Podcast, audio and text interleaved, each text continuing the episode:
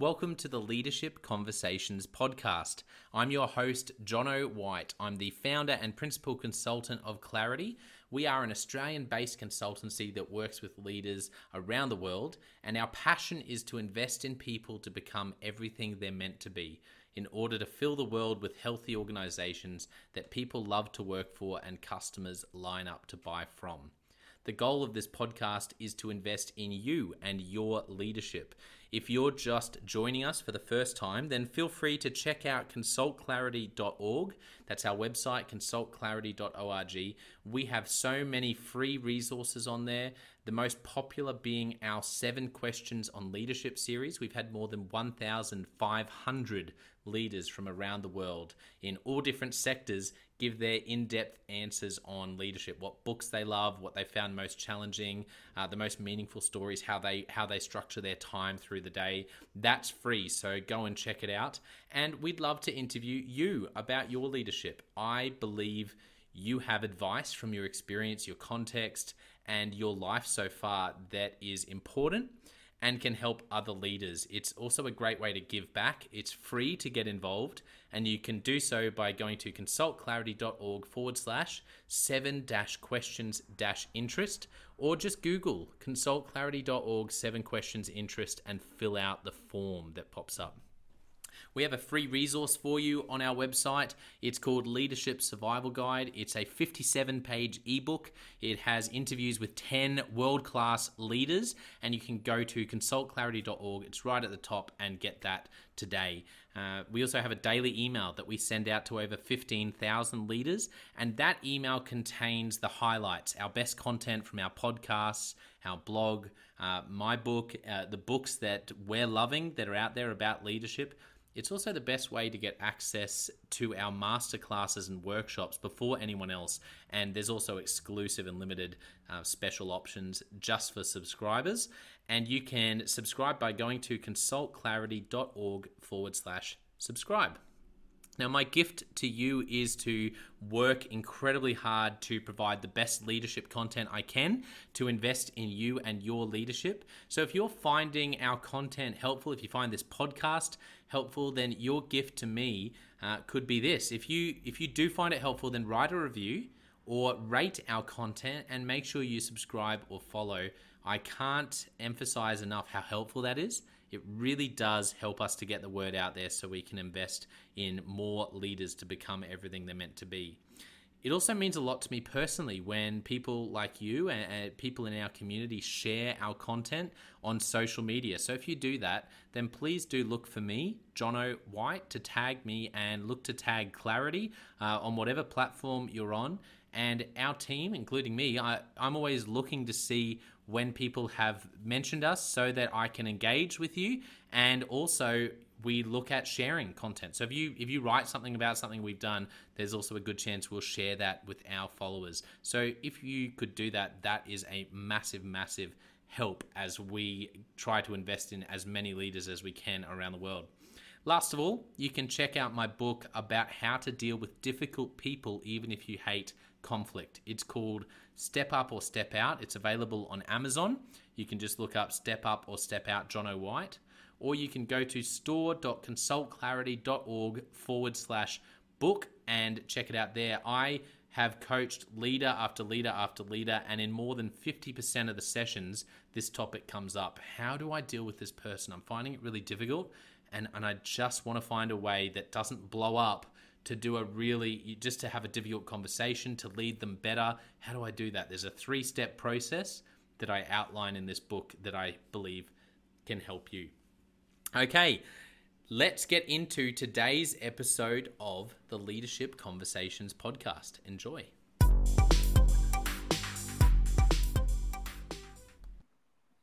Welcome to another episode of the Leadership Conversations podcast.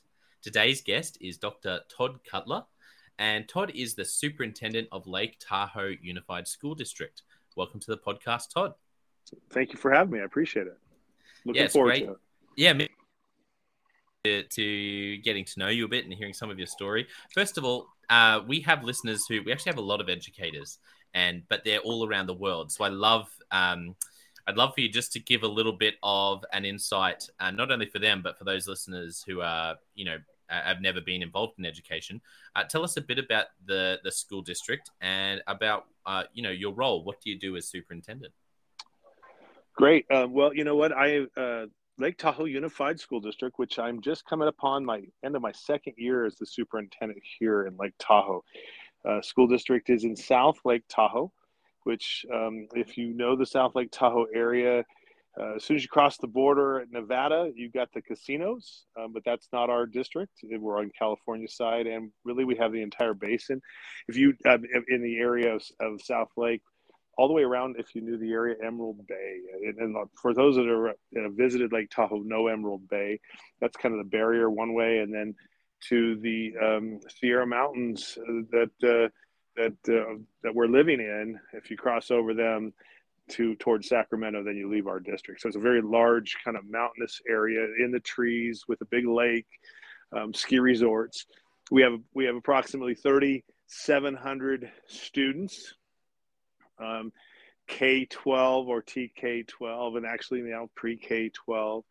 Um, and uh, with, so we have four elementary schools, um, a middle school, a, a large middle school, uh, a comprehensive high school, an alternative high school. And then we have a, which we started actually when I first got here, a digital environment school called Elevated. Um, that's a TK uh, 12 school. So we that's that's what we run. That's what we're our gamut of our district. We have um, a very diverse population. Oftentimes, when people think about our district in South Lake Tahoe, they think, "Oh, Lake Tahoe, very rich uh, area." Um, well, in the city of South Lake Tahoe, much of the workers for all of our um, tourism industry live here, and and actually we, we have over sixty percent of our student population lives in poverty. Um, over 45% Latino and over 25% uh, Spanish speakers, um, and so they're English learners. And so that that, that diversity, um, and we have some of the wealthiest in the area as well. So so extreme one end to another, it creates mm. a, a, a nice dynamic of of population, but also some real uh, challenge that we face. Um, so that's that's our district. It's a, it's a beautiful place. I'm I'm sitting outside, looking at the blue skies and the trees. Uh, um, we just had snow last last Sunday, so it's nice that we're about 70 degrees today and no snow. So, uh, but that so hopefully that hopefully that helps you a little bit uh, know where we are. Uh, but again, this beautiful South Lake Tahoe, California. Yeah, yeah. Thank you for thank you for filling us in. Um, so let's jump into your story, Todd. I'd love to start with your childhood, growing up. What mm, were some yeah. of the moments from that season of your life that really shaped you into the person you are today? You know, I, I got to tell you. So I grew up actually up here in Lake Tahoe, but um, on the Nevada side, and uh, so I grew up in this beautiful region. Um, spent basically from age well, but born in Las Vegas, Nevada. Moved here when I was two, and, and stayed here through uh, age eighteen. What's really interesting about me, and sometimes people that I say this to, they go, "Yeah, no, you're that's not you." I was really a bashful, shy child, um, and I remember I remember a story mm. that I tell. I mean, I remember experience is how I should say it. Mm. When we were stopping by the McDonald's here on uh, Lake Tahoe Boulevard, and my dad finally said, "No, I'm not ordering for you. You're going to go order." And the fear I had going up to order my, um, you know, fillet uh, chicken or whatever, you know, the fillet of fish. That's what I used to love as a kid, right? I, and and why I share that is because I realized as really young child that I was kind of timid and fearful of of interacting with people on the flip side of it, I was a really um, competitive athlete as a child, and and uh, that was my world. I competed um, all sports. Um, was really successful in sports, and and and so uh, putting away my shyness, it was sports that drove me. Um, I never thought of myself as smart. I, I always was insecure about um, was I smart enough to go to college? Was I going to be able to be successful? I think mostly because I was a little bit of a slow reader, so it took me more time to read the material and understand the material. But I think with the athletics, um, it pushed me through. uh, and I will tell you, at a really pretty young age, I realized I had to put myself in uncomfortable situations to push through just a little bit of, of discomfort um, in the social environment. And uh, so, as a child, I was I was uh, um, driven by athletics. Uh, I'm, I'm, a, th- a th- child of I'm a third, so I've got an older brother who passed actually, and an older sister. Um, what was interesting about that part of my childhood, which I think is important to the, to the leadership journey, is you know my my sister, uh, basically a '70s kid, lived the '70s disco life, and I think may have been overall a little bit of a disappointment to, to my parents. Now, when I say overall, I mean they love my my daughter, my sister, and and but but there was my sister, and then there was my brother. Um, so my sister's seven years older than me. My brother was five years older than me, um, and my brother being gay, and especially when you think back in the uh, late seventies into the eighties, yeah, um, you know, very tough time. So, mm. excuse me. Why I share that is that there was a lot of pressure put on me from my parents to be something, right? You know, okay, this is their third child, and you know, there was a lot of pressure. And, in matter of fact. Um, my parents also, I think, were really tired of celebrating birthdays and hiding Easter eggs and having to be all of those things. And so celebrations in my my my youth were really very limited. Um, now, I don't say that to feel bad about it. It's just kind of as a part of the story that I think is important because I just competed athletics, and and it was about being as good as I could possibly be and make my dad proud and and go to college and, and go play college football and be successful. And so there was this piece where it was like all of a sudden I was this as this third child kind of this is going to be their golden child by parents um, there was this pressure to have to perform and this pressure to have to be something uh, greater than maybe i was really meant to be i guess and, and maybe at that point in my life Mm. So that's I guess that's a picture because when I think about there's, there's, there's so many little intricate pieces to all of us in our childhood. And yeah. I've, and I've spent a lot of time thinking about those pieces and elements. Absolutely. Do, do you remember when I hear that around um, that pressure to um, do you remember when like uh, was there a point in your life where you were able to well firstly do you remember when you realized that existed? And do you remember when you sort of had an epiphany or an aha moment for yourself to go oh okay maybe i don't have to. Maybe i can just do my best and, and that's okay I, I think i realized it in high school um, and i think that that the the when I'd perform really well and I'd come home and my father would not talk about the performances that were good that day, but kind of pick at what wasn't. And and I got to tell you, I didn't take it wrong.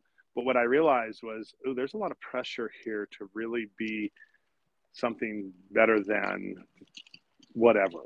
I, mean, I don't know what to, what to explain it to. I realized it then. Now, when I did I realize maybe there's I, I don't have to worry about being all of that. No, that came many years later. I'm going to tell you, uh, I felt pressure to, I felt felt pressure to be something beyond what anybody would think of me being for many many years. Um, I real, I mean, when I talk about my career and, and when we get there, and, and not to jump ahead on you, but when I started teaching, I thought, well, why can't I be the principal? and I became a very young principal. And I, when I became a principal, I said, well, why can't I be the superintendent? And I became a very young superintendent. Hmm. And, and, and then I had some hard times that fell and started to realize it's not about, you know, saying I'm this or doing that. It's more about what you accomplish um, in, on that journey and with why you're doing it. But uh, there was a long time there that it was just driven by you know doing good work. I don't want to ever discount that. I mean i'm as an educator right doing good work for kids right? That's always been important to me. But on the flip side of it accomplishment and success was was a have to. That makes sense yeah it does because i think um sometimes things from uh, once again, like you said, from from childhood, they're not they're not all um, negatives as well. It's it's it's what shapes you to be the person you right. are. It creates resilience. It creates a, a drive. But um, there's this idea of balconies and basements that I really love, which is you know where there's and so the balcony was you had this great perspective, which a lot of people who come on the podcast, I think. Um, have struggled with that to actually realize maybe I could be the principal or the superintendent, or maybe I could be the CEO. So it gave you that advantage. But then once you're in those roles, then the basement of that is going, well, wait a second. Um, what's it what's it really about? And let's make sure my rudder is. But why necessarily to achieve another role. It's it's like at some point I need to be okay with a, a deeper mission or the bigger picture, maybe. That's exactly right. You you hit it on the nail, right there, mm. right on the head of the nail. So I really appreciate you sharing that. Um, at, when you think back, Todd, if we if we go back to you growing up and as a teenager and, and with like you said, really a lot of sports. Do you remember one of your first leadership opportunities? Maybe it was a teenager, maybe it was when you were a bit older. Really had that deep end experience of having to lead a group of people or own a project or cast vision for something. Do you remember what, what was one of your first real um, in the deep end sort of leadership opportunities? Um, you know, it's interesting. I think that that uh, when you ask me that, I think that there's different layers of leadership opportunities, right? Because because I was good in athletics, I was always the captain, right? And and like as a football player in high school, I was the quarterback and a, you know, um, and the quarterback kind of runs the offense, and so I was a captain, and and I had that leadership role, and it was, and to me, it was somewhat natural to take on that role. When I went to college, um, and I played college football, uh, I it was interesting because I had been in this small town and been the star athlete, and always in charge, in essence, of in leadership. And now I was playing college football, and if I want you to recall that I said I was a little shy, I found myself not necessarily feeling um, totally comfortable in a leadership in having to stand out and take charge, and I found myself being a in, the leader in me, which was the same as I was in in, in high, high school. Though I was more vocal because I was the quarterback, whatever it might be. When I was in college, it was I will be a leader by example. I will I will work I will work harder than anybody. I will demonstrate hard work. I will I will be make good decisions and good choices. I won't put myself in a bad place. And that's how I'll be that role model and leader to others. And and and so when when you ask me like when's that time where where I took like I took leadership and all of a sudden was leading a group it was always through athletics and it was always through that process. Um, but the trigger of change when it wasn't just athletics really was when I was, and I was an All American football player, and I started getting asked to, to, well, I was doing internships and things for my bachelor's degree to be a teacher, and I started getting asked, "Hey, will you speak to our kids? Will you come talk about hard work? Will you come?" speak at, at these pieces and i started to realize when i did that that the the power uh, uh, of leadership and the power of influence through through through leadership so i think i probably in my early stages besides it just being you're the captain of a football team or you're the or, you're you know you're you're kind of being that example was really stepping out and now being asked to to talk with kids and and and and talk about uh, experience and hard work. So that's when I think I started to realize what real leadership uh, and what that means and what leadership means is. Mm. Yeah, no, that's great. I, I appreciate you sharing that. Across your career, interested to know who have been some of the mentors, who are some of the people who've had the biggest influence on your leadership, Todd? Oh, you know, I always say first my father, right? His high expectations and and his uh, his his expect, expectations of of hard work and performance and success really shaped that early stage of my my my life. I would tell you I had some coaches, um, both in high school and college, that uh, really were were influential in in my thinking. Um, but you know what's interesting when I think about college, and I remember going off to college, and I was scared about not being successful because I never was confident in my my um, uh, academic world, and I got a tutor as a first year college athlete. And what's so funny when when I think about it, that person was one of the first most influential leaders to me because it wasn't she didn't care about me as the athlete. She cared about me being a student. She cared about me, you know, being successful in that world and and realized you know you're really pretty smart so you you know you, you, you this isn't about being an athlete it's about being utilizing your your skills and your talents that are you know up inside your mind and your brain and and so she was one of those first influential leaders. I think when i started teaching um, i had a few principals and specifically one man and his name's wayne tanaka out of las vegas. He took me under his wing and, and he, he said he said you're you're a leader. You're you're a future uh, educator that's leading folks. And um, and I remember when I was I was a teacher. I was matter of fact I head football coach at Clark High School in Las Vegas. And he he uh, he'd call me in and he'd he'd just have me sit and watch him work and then one day he called me in and uh, and he says hey you're ready I said what he says, No, you're ready. I said, What am I ready for? He said, You're ready to lead educators. And he says, You're ready to lead schools. I said, Oh, okay. Well, what's the difference? He said, You're you, you just had your first daughter. You'll now understand parents. Um, and I, I'll never forget that because it was like he he had he had taken me under his wing and he had said, "Hey, you're a leader. You're you're the future. You're one of the future leaders of our of our organization and our development and and and being part of, you know, making differences in the world of kids and communities. Um, and then that acknowledgement of okay, now you're ready um, was really powerful for me because I will tell you, within the next two years, I was an administrator after after that conversation. Yeah, that's a wonderful story because it's one thing to see that in somebody, but to actually acknowledge it. And, and I think the great reminder for me from that story is we, I, I know I always assume at some level that people know that about themselves, whatever, whatever I see in them, you just, I, I think it's easy to just assume, well, they must see that. But uh, that's reminder that um, he actually took that time and created the space to say, you're ready now and here's and here's why, and that obviously affected you and helped you to really go on that trajectory to be a couple of years.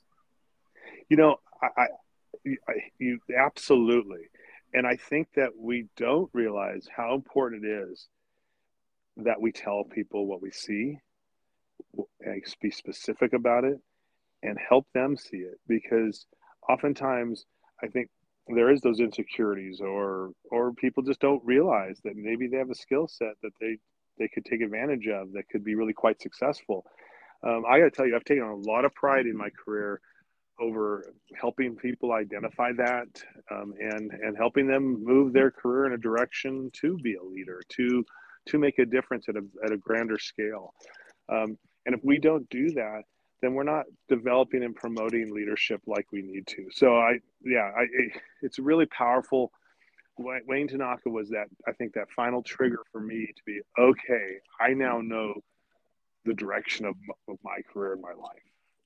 Now there's it was mm. still early, and and I, and there's still and there was so much journey, and there's so much journey after after this conversation with him and starting that that administrative career. But but uh, but it was really a trigger. It really was.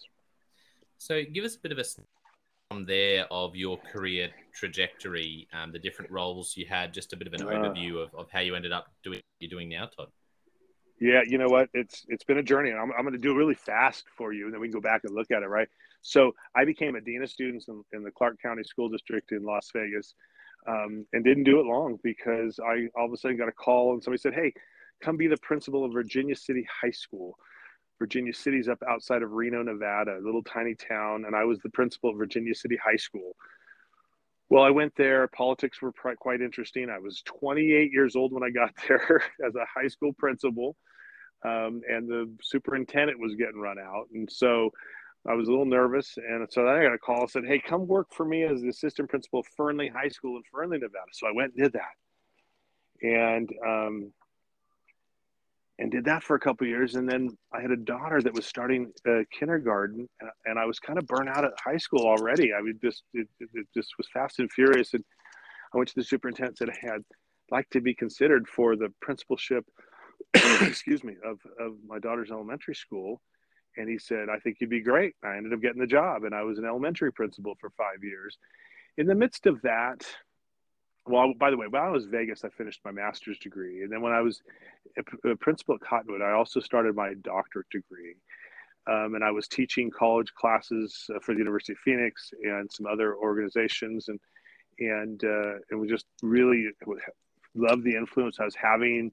Um, I, many of my teachers were in my program. We were developing leaders.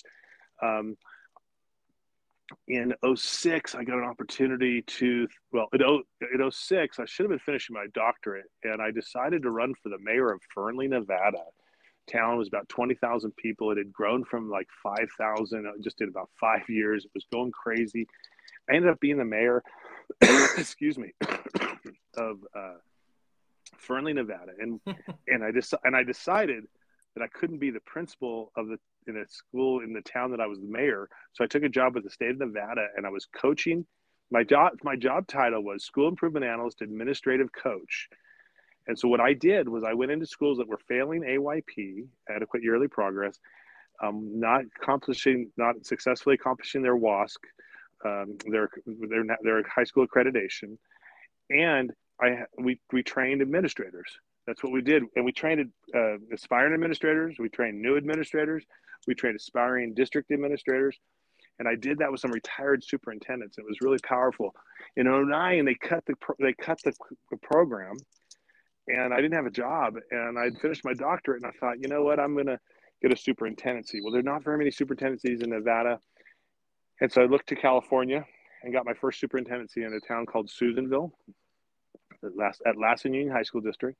Did that three years. My family was really isolated, so I took a job as the deputy superintendent in Rocklin uh, Unified, excuse me, in the Sacramento Valley, was not a good fit. Eventually took uh, the superintendency of Winters Joint Unified School District in the Sacramento Valley. Did that five years, and then my wife and I had said we weren't going to go anywhere unless it was going back to my home area.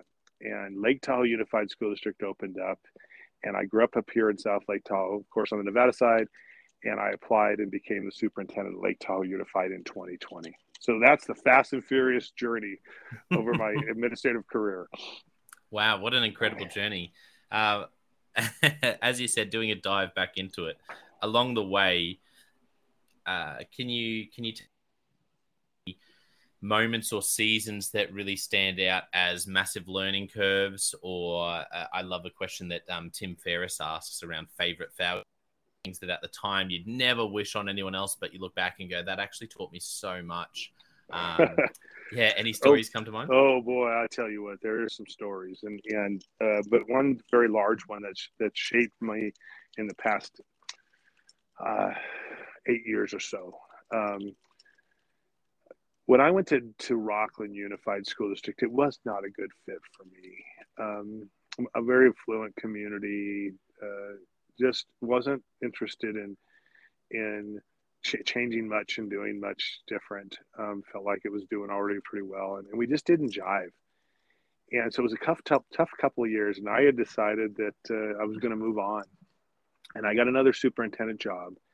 And in the midst of getting that other superintendent job, the teacher association um, wasn't involved with the hiring process and decided to try to to um, find find dirt on the person that the board had hired, and they found some people to badmouth me and, and talk crap about me, and and they they in the end got the board to back out of hiring me, and um, and it was a bad piece because it was in the newspaper and it was they, they made all these false accusations. And i found myself kind of down and out of i i left Rocklin. I had now not got this job and and it was a really hard time.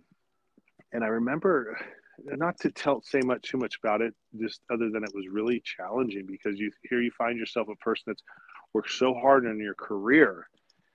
And because of politics and and people's intent to control or maneuver or manipulate you find yourself on the wrong side of something and and i remember my daughter said to me one day we were driving and she said dad i'm so sorry this has happened to you. And i said don't ever be sorry for me.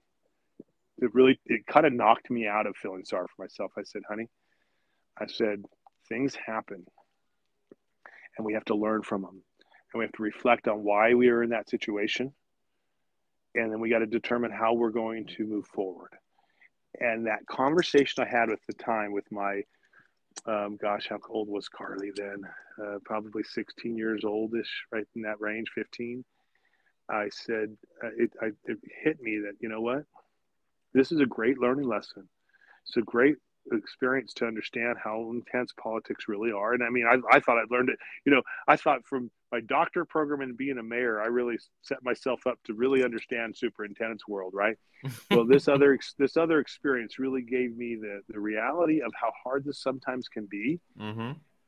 and and how you can't feel sorry for yourself. You got to reflect on, learn why are you in the situation, and then what are you going to do differently moving forward.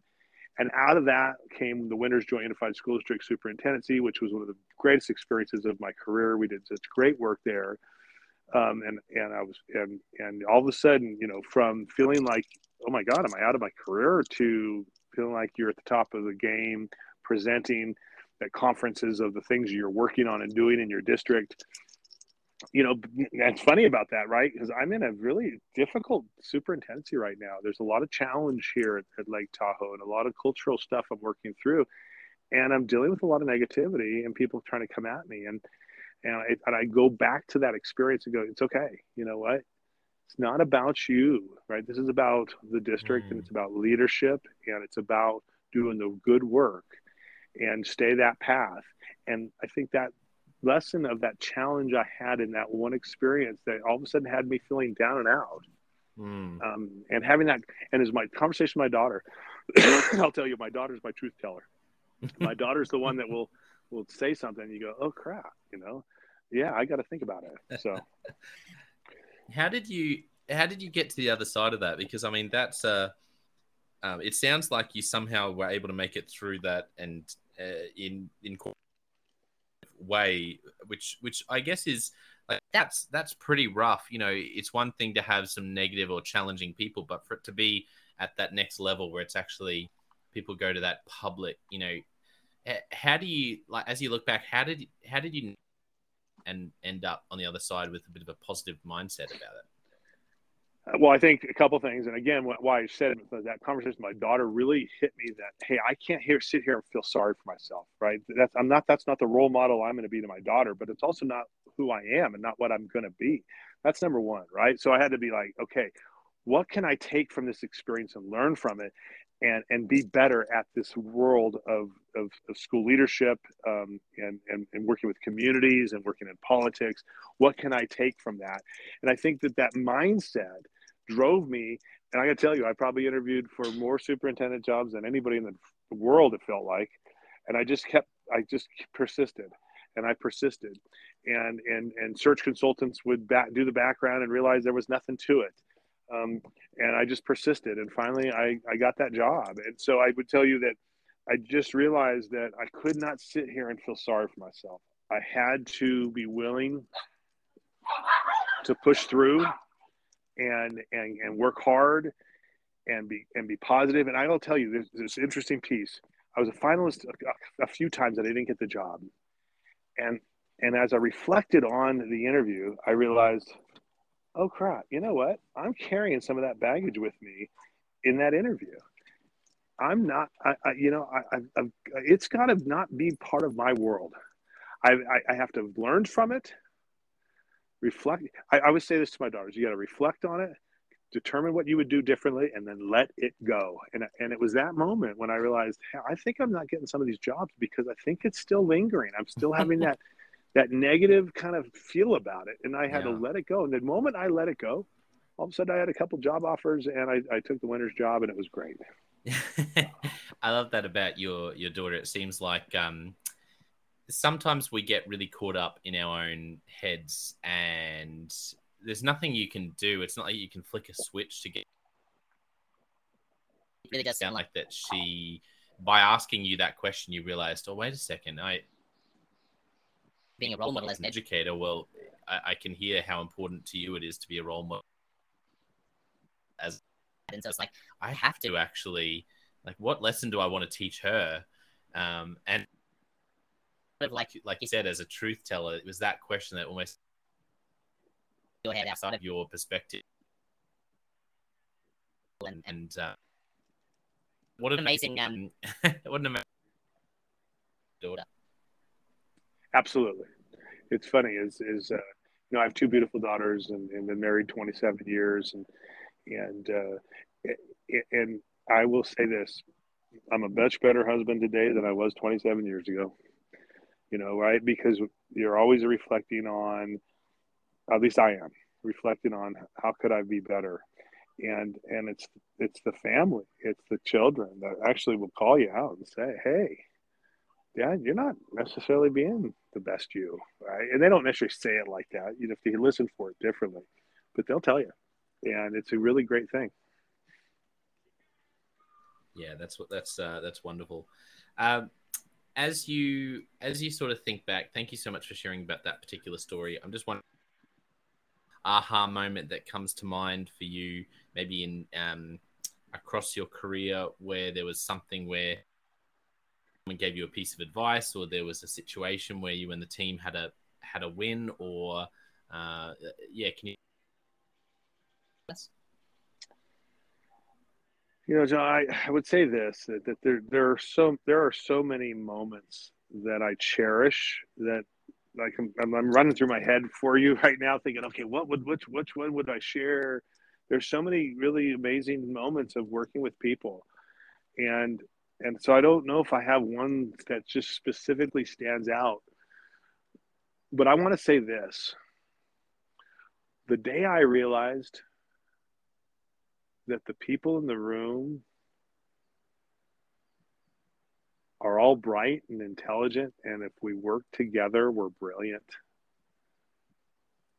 Was the I think the day that my work really shifted, and it became where I didn't have to be the the expert all the time. I didn't have to know everything. My experience will be my experience, and I can help people through so many components because I have so much experience but I think the biggest trigger to the successful moments of my career have been when I realized, wait a minute, the people that are around me have the have have the answers. And it's just my job mm. to create an environment where their brilliance as a group, along with mine, together, right, it comes out. And and so I, I don't know if there's one specific moment like that, but I will tell you I, I do a lot of work with my leadership groups, and and we spend a lot of time on building the team and getting to know each other.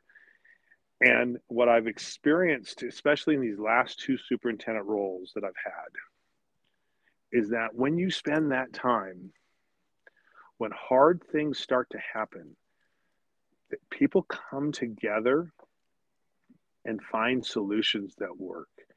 And and so there there are a few moments I'm thinking of in my mind and and and just thinking about the times around COVID and the difficult challenges and and the fight over whether we're wearing a face mask or not, and it just and and sometimes we all get worked up with so much of these pressures that happen.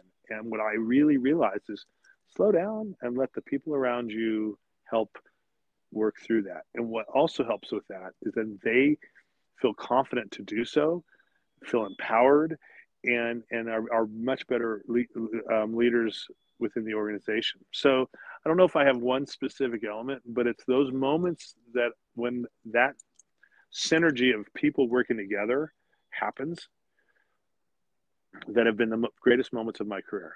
And and it's not been anything that i've specifically done but other to create that environment where we can do that together. Yeah i, I love it reminds me of when i was chatting with someone about boards because i've always found boards and governance really fascinating for me. Like I, i've always understood executive teams much more clearly because you're implementing an you know, for me it, it always been like really trying to get my head around well what does that exactly look like and i was chatting with someone i was saying so what does a chair do um, i remember he mm-hmm. said to me oh look the, the, chair of a board really more than anything else is um, the person who gets the right people you know in the room in terms of on the board and helps to facilitate mm-hmm. their expertise around governance and i thought that's really helpful. But it, it's also stuck with me because I think there's a lot of truth to that for all leadership roles. The more you like, it's it's less as government's doing the work. It's more about um, how you facilitate up on the board, who's in the room, who has the real expertise to get rather than thinking it's for you it's for you to do it and i thought that's actually really roles well, you know, and, and just to make a point of that, I, I absolutely and totally agree with that. As the superintendent, you really work with two different groups. You work with your governance team, which is the elected board officials that you know elected by the community that come together and make decisions at a governance level. And it's the the leadership team. It's the it's the associate superintendents, the directors, the the principals in the organization, right? And and my and I see my role of leading both of those teams, the governance team and the leadership team. And and what I've taught our governance team is that as the governance of our organization, you are the initial role model of the organization. So you have to lead, you know, with structure and vision, and and you have to think about what the goals of that you have, and and and and so lead with vision and mission and goals and guidelines and understand your role. And then the leadership team has to take those vision and guidelines that you establish and go make that happen. And and, and it's such a neat, integral piece to being a superintendent. Absolutely. Yeah, well said, Todd. We sort of land is what's a lot to other people, or you've recommended it to other people. You know, you just cut out a little bit, um, but uh, I, so I, I, am not sure if you asked, but I thought what you said what it was a book that you yes. recommend. Yeah, sorry, I, apologies for that. Yeah, it's a book that you've. What's a book that you've gifted to other people or uh, recommended? Oh, oh my goodness. oh gosh, I wish I now I'm not feeling the pressure of oh, so many books. There's so many. By the way, John Maxwell's books on leadership to me are like the Bible of leadership. Just so you know, it's funny is when when ed, you talk to educators, educators are going to talk about you know books by a lot of different uh, current authors and researchers. Um, but but but uh, just to highlight, I really believe that John Maxwell's work on leadership in all of those books. Um, I will tell you, there's a book that I utilize with my governance, since we were just talking about governance team. It's called The Governance Core. And I think it's a have to read, and it's a have to read actually with your governance team as a superintendent. Um, and and and I so that's, that's just one that's in my mind right now. Um, gosh, there's just so much reading that I've done over the years, and I, am gonna draw a blank on them. Um, no, that's that's right. John Maxwell's a great recommendation as an author. And then was it called The Governance Core?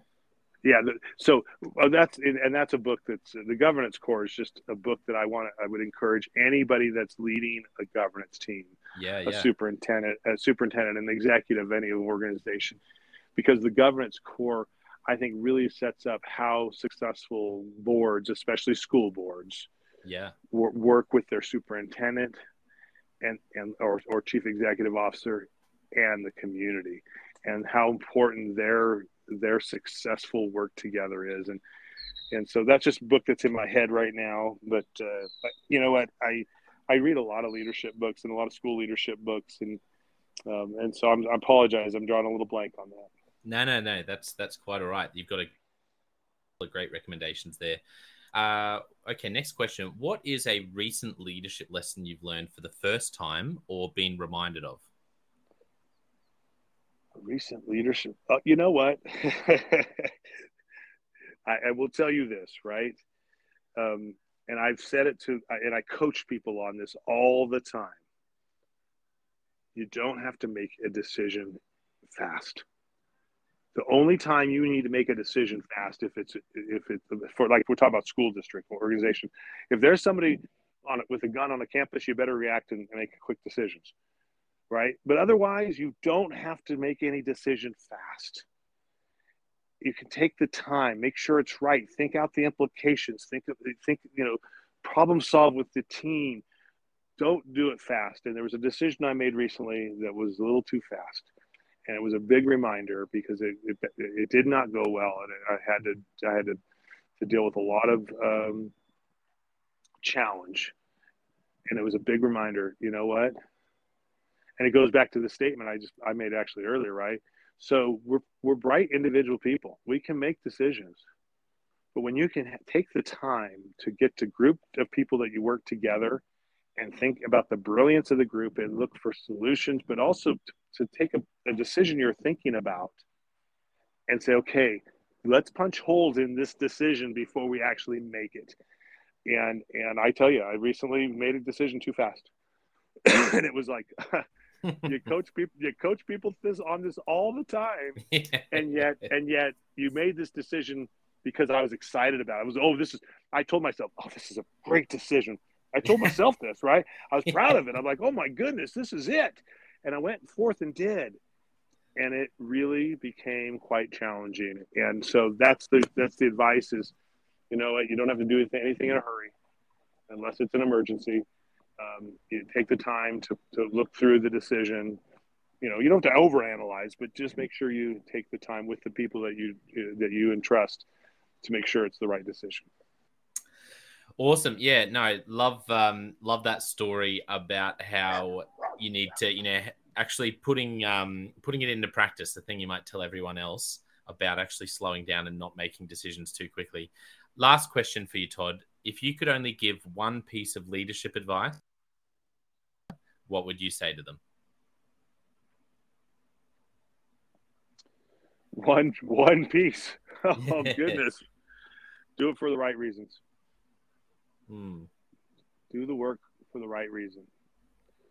And, uh, and, I mean, I could expand on that, right? Um, and, and, and I think that when once you have the right reason, is let, let let your vision as a leader drive you. Yeah, that's so good. Well, um, it's been uh, it's been such a joy to to hear a bit of your story. We want to find out more about the district and also potentially find you online? I, I don't know, on LinkedIn or Twitter. Where can people connect with you and the district online?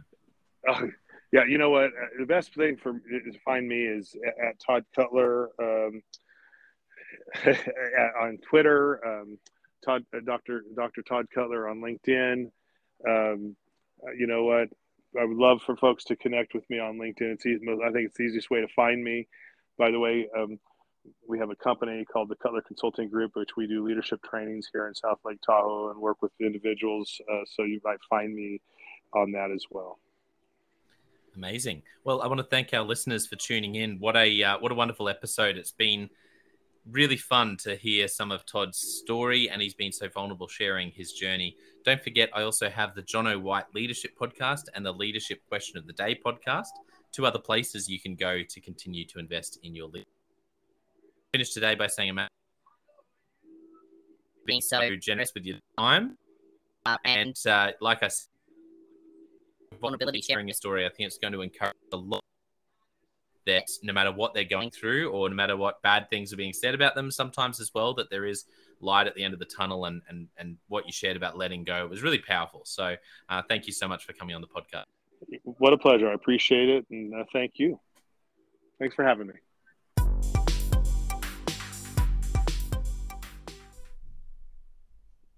Well, I hope you enjoyed that episode of the Leadership Conversations podcast as much as I did. If you're joining us for the first time, don't forget to check out consultclarity.org. That's our website, consultclarity.org. We have so many free resources on there, including our seven questions on leadership series. We've had more than 1,500 leaders from all over the world in all different roles, in different industries, answer these seven questions on leadership, and leaders give these in depth answers around how they spend their time. Uh, a book that's been significant for them. It's just a gold mine. It's completely free to access, so go to consultclarity.org and look for that. We'd also love to interview you about your leadership. I believe your experience, your life, your context means that you have advice on leadership that other leaders can learn from. Yes, you, if you're going, not me, well, no, I really believe you would have something to add. So if you're looking for a way to give back, it's completely free to get involved. And we would love to interview you through the seven questions on leadership. You just go to consultclarity.org forward slash seven dash questions dash interest or Google consultclarity.org seven questions interest and fill out the form and get involved.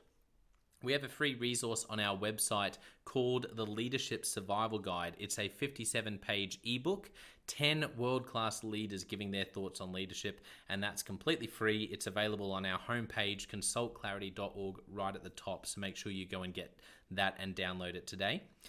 And we have a free daily email that you can subscribe to. We send this out to over 15,000 leaders from around the world.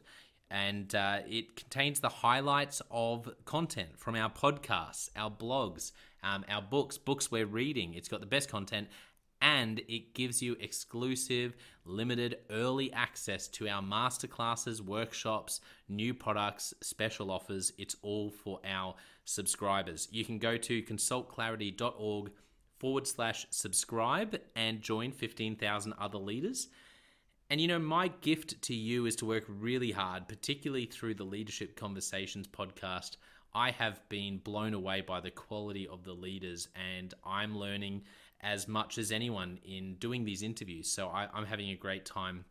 And my gift to you is to keep lining up the best leaders I can to invest in your leadership your gift to me, if you're finding this helpful, there is something that you could do that would help us out massively. And that is to write a review and to leave a rating for our podcast or wherever you're watching or listening to this. I can't tell you how much that helps us out. Also, subscribe or follow. It really does make a difference in helping us to help more leaders become everything they're meant to be. Another thing that means a lot to me personally is when I see our community share our content. So if you do share this or any other piece of content on social media, then thank you and, and please do that. And look for me, Jono White or Clarity, and tag us in your post. Our team is always looking for posts to engage with from our community. And there's also a chance that we'll share your content uh, to go beyond and share it with our followers. Last of all, you can check out my book. It's called Step Up or Step Out How to Deal with Difficult People, even if you hate conflict. I wrote this book because 50% of the coaching sessions I have with leaders, this topic comes up again and again and again. And it's this idea of how do I have this difficult conversation? How do I lead this person better when I'm finding them difficult? Or in some cases, you look and you say, I think I might be leading a difficult person. They're just quite difficult to lead, or I'm finding them quite difficult to lead. So there's a three step process that I unpack in Step Up or Step Out. And the amazing thing, and I've literally done this myself, and I've heard it anecdotally from other leaders as I've coached them, is that if you follow this process, you will see that person step up and change their behavior or make a decision, which is to step out some of the time. Uh, 95% of the time, people will step up or step out in just four weeks. And I stand by that. It's uh, you have to read the book to understand, but uh, I really do believe in it, and I've experienced it firsthand. It works. So you can go to Amazon, look up Step Up or Step Out Jono White, or store.consultclarity.org forward slash book. Well, thank you so much for listening. We're going to be back with a new episode next time of the Leadership Conversations podcast. And I hope today has helped you to take another step towards becoming the leader you're meant to be. See you next time.